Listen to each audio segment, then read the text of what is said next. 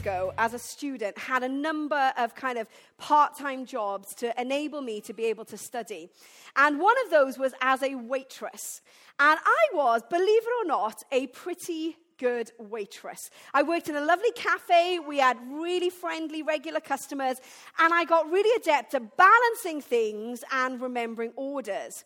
But a friend of mine ran all the catering at the local golf club. And knowing that I was a waitress in a coffee shop, she asked if I would be help, willing to help out at a big event. I was like, yes, I've been doing this for a couple of years. I will help you out at the big event. Extra cash for Sarah as a student, always helpful. Meant I could buy myself more coffees and obviously books. De- definitely not books. Okay, so I went to this golf club in Caerphilly, where I'm from. And there was this massive marquee, and we spent the whole day setting up silver service. Thank you very much. We literally measured, we had measuring tools to measure where the cutlery was going to be and where the plates were. I mean, the linen cloths were absolutely stunning. And we had got this place looking absolutely amazing. And so then the event begins. All the posh fancy people come in in their posh fancy outfits. And we're there like coiled springs ready to serve. So the evening is going fairly well. We get the starters out, all going well. Collect the starters in. We're smiling. We're moving things away. There's chaos behind the scenes, but we're all like swans on the surface. Yes, yes, no, you want some more melon? Yes, we can sort that out. Thanks very much. And then it came to the main course. And because I had been a waitress for a number of years and had got pretty good at it, my friend said to me, Sarah, will you serve the top table? oh my God, would I serve? Oh, I would be so thrilled to serve the top table. So we take the food out, and I'm given the joy and the honor of the gravy boat. I get the gravy boat. Chris, if we have the next slide, I I walk out, I go up to the top table. I'm there with the gravy boat, obviously serving the chairman of the golf club in his fancy tuxedo first. And as I lean over, wait for it, as I lean over with the gravy boat in my hand, smiling kindly and nicely, suddenly, like a slow motion scene in a movie, the jug begins to slip from my hands. The hot, sticky, wet gravy begins to overflow from the jug. And as I'm watching this happen, like I'm having an out of body experience, I see the look of shock register on the chairman's face as I deposit the gravy jug with the gravy all down his tuxedo and across the lovely white linens. Now, I don't know who was more shocked, him or me. I immediately start to try and wipe it up and apologize. He calls the manager out, and I am not allowed back into the marquee that evening. I'm not allowed to serve at the golf club anymore. I had to stay behind in the kitchen and do the dishes for the rest of the evening. Yes, I know, right? You see, I had been entrusted with the gravy.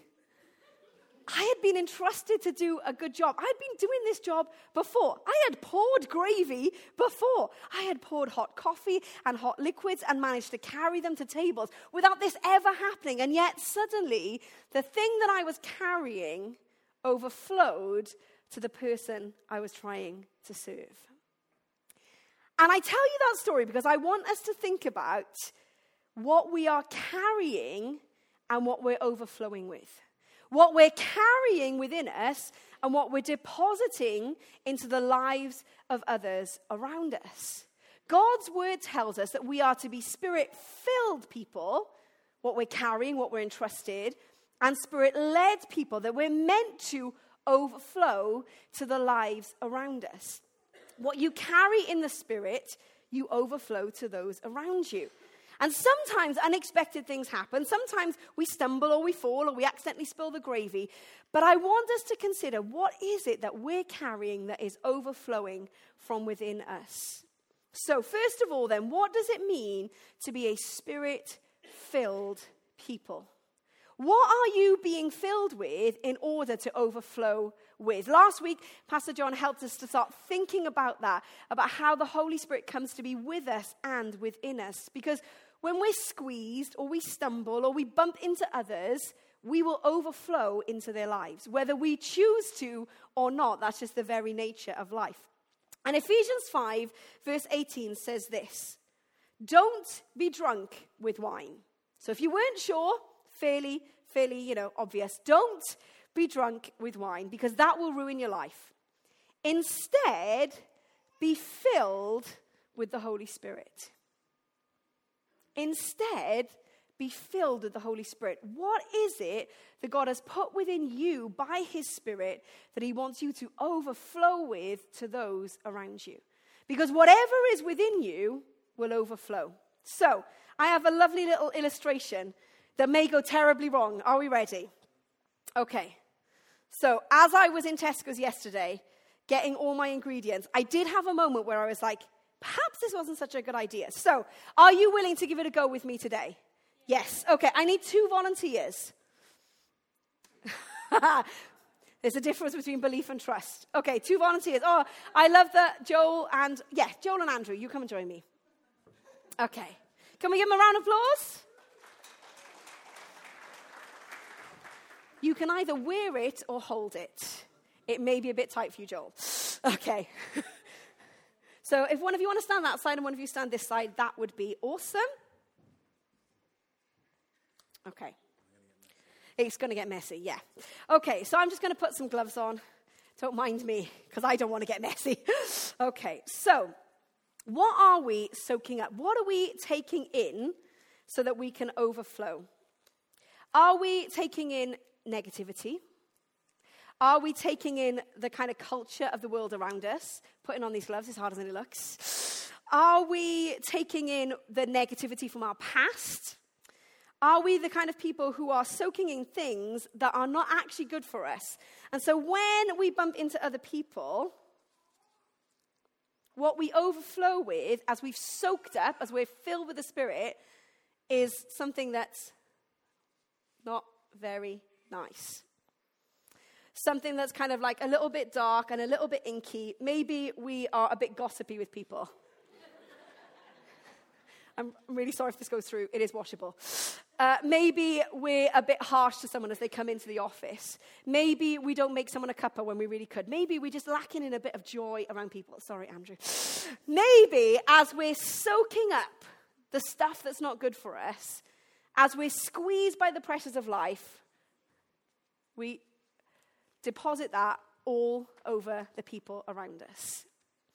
And God said, instead of being filled by the muck of the world, by the culture of the world, by the negative things that we put into our mind and into our spirit, by the way that everybody else says is the way to live, we're instead to be filled with the Spirit.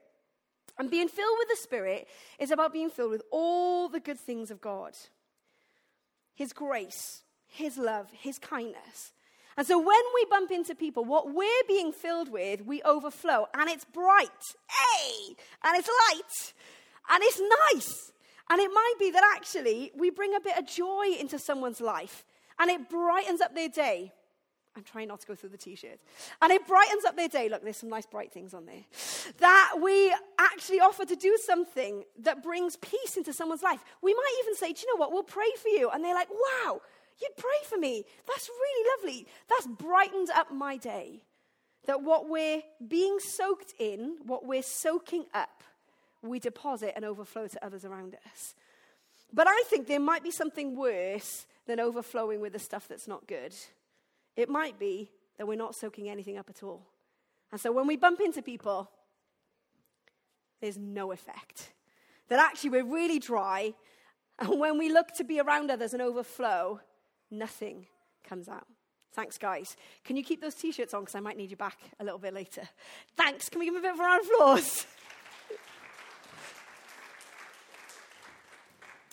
now, I know that's a silly illustration, but actually, it says something about who we are as God's people.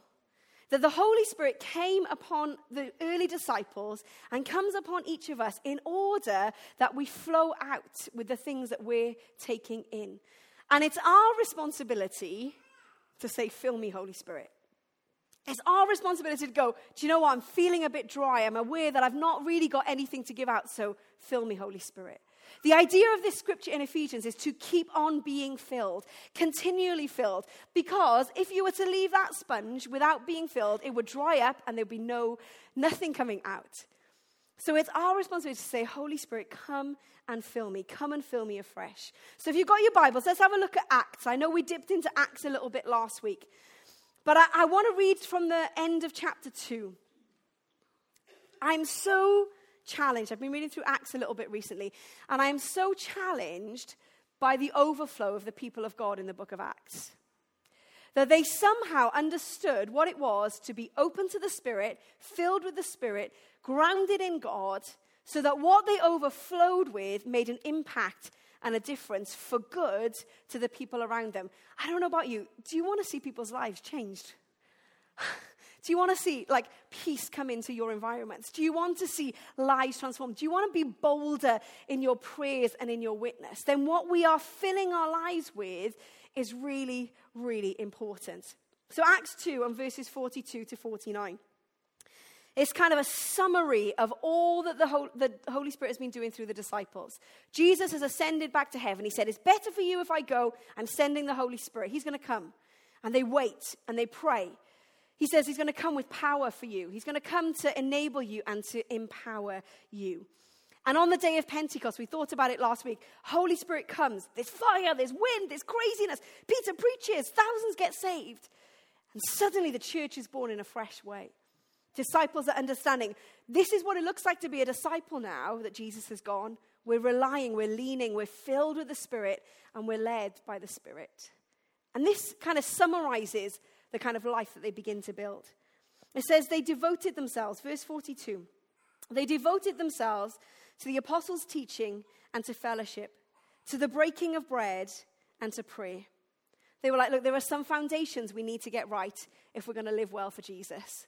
There are some foundations we need to make sure are in our lives. This is what we're being filled with. And then it says, verse 43, everyone, say everyone. everyone. Say everyone everyone was filled with awe. Can I be really honest? I don't know if I've ever been in a room of disciples where everyone is filled with awe. And I've been in some big crowds and small crowds, but everyone was filled with awe at the many wonders and signs performed by the apostles. So they're devoting themselves. People are filled with awe. There's signs and wonders. It says, all the believers say, all all the believers were together and had everything in common. Well, that is a sentence and a half, isn't it? All the believers were together and had everything in common. They sold property and possessions to give to anyone who had need. They are overflowing with unity and generosity because they're devoted to these things and they're empowered by the Spirit. And what was possible for them is possible for us. Every day, they continued to meet together in the temple courts. They weren't once a week. they were like, no, every day there needs to be a part of my day that is dedicated to God. Their context, their structure was to go to the temple courts. Ours look a little bit different. Every day, they continued to meet together in the temple courts. They broke bread in their homes ate together with glad and sincere hearts. That bit I do very well, just so you know. I'm more than happy to eat together with glad and sincere hearts. What else overflows? Praising God. Praising, worship overflows, gratitude overflows, generosity overflows, unity overflows, enjoying the favor of all the people God moving on their behalf overflows. And the Lord added to their number daily those who were being saved. Salvation and transformation overflowed. Why? Because of their devotion and their openness to the Spirit. And what is true for those early disciples can be true in our lives. I wonder if we really believe that today. These people, these early disciples, were a people of overflow. They prioritized the things of God, and empowered by Holy Spirit, they overflowed Who wants to overflow with generosity? Anyone? With grace, with some more miraculous signs? Come on. Who wants to overflow with transformation and salvation? That the people that we're praying for and witnessing to, we actually see them say yes to Jesus. And as you read through the book of Acts, you see this multiplied and expanded and exploding. It's overflowing everywhere. It's overflowing to the non Jews, to the Gentiles. It's overflowing as jail cells are opened, not once, but more than once. There's an overflow of dreams and visions. There's an overflow of healing, an overflow of freedom, an overflow of the empowering of the Holy Spirit with his gifts that make a difference in the lives of others because they are filled with the Spirit and they are led by the Spirit. So, what they're overflowing with is the character of God, is the grace of God by His Holy Spirit. Anyone here wants some more of that? I certainly am like, God, come on. And I believe that God longs for this for every church in every generation. I believe He longs for it more and more in us and through us. I wonder if you longed in that same way to say, Yes, God, I want to be a person of overflow. I want to be filled with your spirit, not the dark, inky, nasty stuff of the world, but your goodness, your light, your grace, your joy, your peace, more and more of your supernatural empowering so that I can make a difference to the world around me. So I want to ask you a question then. What are you soaking up in order to overflow? To use the analogy of the sponge.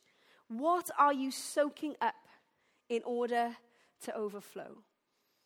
Where are your priorities? What is your devotion? Can you look at what the disciples lived and say, okay, God, maybe there's some areas of my life that I need to realign and get back into line with you because I want to overflow in that kind of way.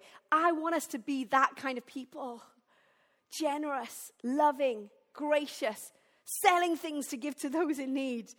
I want to be a people of overflow who are filled with the Spirit. And so, what I overflow is not hot, stinky gravy, but some joy. Man, doesn't our world need joy? Some hope in an uncertain situation as we are in the UK to be a people who go, Do you know what? Yeah, we're not denying the reality of that, but I want to tell you about a God of hope. I want to tell you about a God who can make a difference. I want to overflow some of his lightness and his goodness into you. You know, Jesus said that the Spirit would be with them and in them. John 14, 17. He dwells with you and will be in you. It's such a simple sentence, but I wonder if we lose the impact of it in its simplicity. He dwells with you. God is with you and will be in you. God, by His Holy Spirit, is within you. So He's within you and He's upon you, and He's with you for you and for the sake of others. I wonder how we make an impact. How do we make sure that what we're doing and saying is one for good? That actually we bring some brightness and some lightness into the lives around us. It's not simply enough to be filled with the Spirit. Last week, Pastor John very obviously told us that we need to be channels, not containers, that we're meant to let it leak out to overflow. How do we do that? By not keeping what's in us to ourselves, but being led by the Spirit to where He wants us to go and what He wants us to do. So, I want to tell you a story, and I, you may have heard this before. I can't remember if I've told it here, but it's about a, an interesting guest I met at a wedding once. We've had a couple of nice weddings, haven't we? Ah, oh, it's been good recently. Uh, but a number of years ago, I met um, a really interesting guest. You see, when you're the single girl, you often get put on the interesting table. oh, yes. We're on the table of, we don't know what to do with you. You're a bit chatty. All these weird, awkward people, off you go together. And so I was on one of the, uh, those kind of tables at this particular wedding. I won't name and shame my friend who did it. And um, I'm sat on this table, and I think I maybe know one, two other people on the table. And you do the whole, hey, how, how do you know the bride? How do you know the groom? All that conversation. And then we got to this guy who was blind, and he started to tell us the story of his life and how he'd come to know Jesus. And he was a blind marathon runner. Like, I don't know if you've seen the guy who just did the marathon in under two hours. Oh my goodness. Woo-hoo. But this guy was telling me, yeah, he said, I, I'm a blind marathon runner. I'm like, what? And he was like, and he is my friend, and he's sighted, and he's my guide runner. I was like, How does that work? And they started to tell me the stories of all the races they'd run in the countries they'd been to, the joy they'd had, the adventures they'd had. And they explained how it worked that the sighted runner was tethered by the elbow, or maybe held on by the elbow, to the visually impaired runner. And they would run side by side, and the sighted runner speaks go right, go left, obstacle ahead, rough terrain, grab for the water, whatever the instructions were to help the visually impaired runner get to the end of the race. I was amazed by this idea of this partnership. And it had been a lifelong partnership. They'd been running together for years. And Holy Spirit just said to me, Isn't this a picture of what I do with you? That I'm the one that sees the road ahead. That I'm the one that sees when you need to replenish and take some water. That I'm the one that needs to go, how about you slow down a bit? That I'm the one that goes, how about we pick up the pace a bit? That I'm the one that goes, go left, go right, go to this person. Watch out, there's some rough terrain ahead. And you're the one that's listening and being led. You're the one that's in the midst of a noisy race, tuning out all the other distractions and tuning in to my voice. Church, I want to challenge us not only to go fill me, fill me, fill me, but to go lead me, lead me, lead me. The Lord, I, I don't want to just bump into people. I don't want to just squeeze and overflow. Imagine the difference on your front line. If you went into your place, whether it's a work or your family, or whatever your week looks like, and you said, God, lead me. Where are you already at work, Holy Spirit, and how can I make a difference in their life? I'm on the bus. Lord, have you got a word that you want to, to give me for someone on this bus? You know, Galatians 5:25 says this, since we live by the Spirit, let us keep in step with the Spirit. I love the message version. It says, since this is the kind of life we have chosen, the life of the Spirit, let us make sure that we do not just hold it as an idea in our heads or a sentiment in our hearts, but work out its implications in every detail of our lives. Let us follow the Spirit's leading in every part of our lives. You know, Holy Spirit is not some kind of force, not an other, not this kind of out there somewhere. He's God. He's the third person of the Trinity with all the same characteristics as Father and Son, but a different role in our lives. There are some great descriptions of him. If we want to be led by him, who are we being led by? How do we know if it's him? Well, just there's four descriptions very quickly that tell us a little bit about who he is. Like in a running partnership, unless I can hear the voice of the sighted runner and I know the voice, I'm not going to trust it and I'm not going to obey it. If you don't know the voice of Holy Spirit, if you don't know how he speaks to you, if you don't know what he's like, you're not going to be willing to be led. You're not going to be willing to trust what he's asking you to do. Because sometimes he might ask you to do something a bit brave. Or sometimes he might ask you to do something a little bit awkward. Or sometimes he might ask you to do something that seems really silly and you're not quite sure what's going to happen. But as you trust and obey, suddenly it all gets revealed to you. You know, Holy Spirit is a counselor, he's an advocate. That word is parakletos. I know, bit of Greek for you on a Sunday morning in October. Parakletos, it means alongside to help, to call on. So, what can we overflow with to people? Counsel wisdom, help. God might be like, This person, I've been trying to get your attention for this person. I want you to just go offer to help them. Because that's what I want you to overflow with my character, my nature. We know the Holy Spirit is powerful. You receive power when the Holy Spirit comes on you. You know, the same power that raised Christ from the dead is at work in you. Hello, resurrection power. We go into situations that seem hopeless and desperate, and we're able to go, No, no, I want to speak a better word. I want to overflow some hope into you. I want to overflow some of the life of Christ into you. I'm empowered by the Holy Spirit to speak, to share my faith, to pray. Holy Spirit is fruitful. We can be fruity Christians in the right sense of the word. Fruitful. That he, his character is within us. Just look at those descriptions love, joy, peace, forbearance, kindness, goodness, faithfulness, gentleness, self control. Can you imagine if we just overflowed with 5% of one of those, the difference it would make on our front lines? And actually, what's amazing is as we let what God's put in us overflow to those around us, it actually blesses us, it encourages us. And He's the giver of spiritual gifts. There are different kinds of gifts, but it's the same Holy Spirit who gives each of them. What has God deposited in you that you need to overflow with? And is there anything that you're soaking up that is not of God that you need to leave to one side and say, actually, God, I just need to turn my devotion back to you? We invite the Spirit to fill us, to help us to grow in faith, to lead and guide us into truth and revelation. And there's not time enough today to do justice to all that Holy Spirit is and all that He di- desires to accomplish in us and through us. God invites us to experience the fullness of all He has for us so we may be a people who walk in step with the Spirit, seeing kingdom transformation as we actively follow where He leads. So, can I have my volunteers back up, please? Can we give them one more round of applause?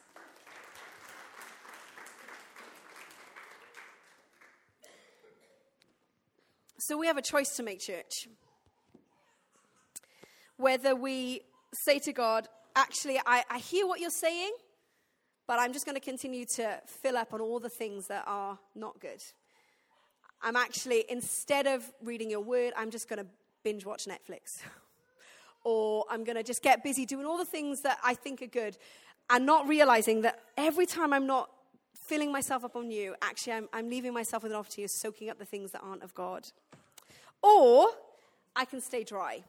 I can go, do you know what? I've given out, Lord. I've done that thing. I'm not sure I want to do that anymore. And I make no impact on people's lives. Or we can say to God, God, you have put your light and your grace in me. And wouldn't it be amazing if the people that I encounter, I was able to just absolutely cover with your goodness and your grace?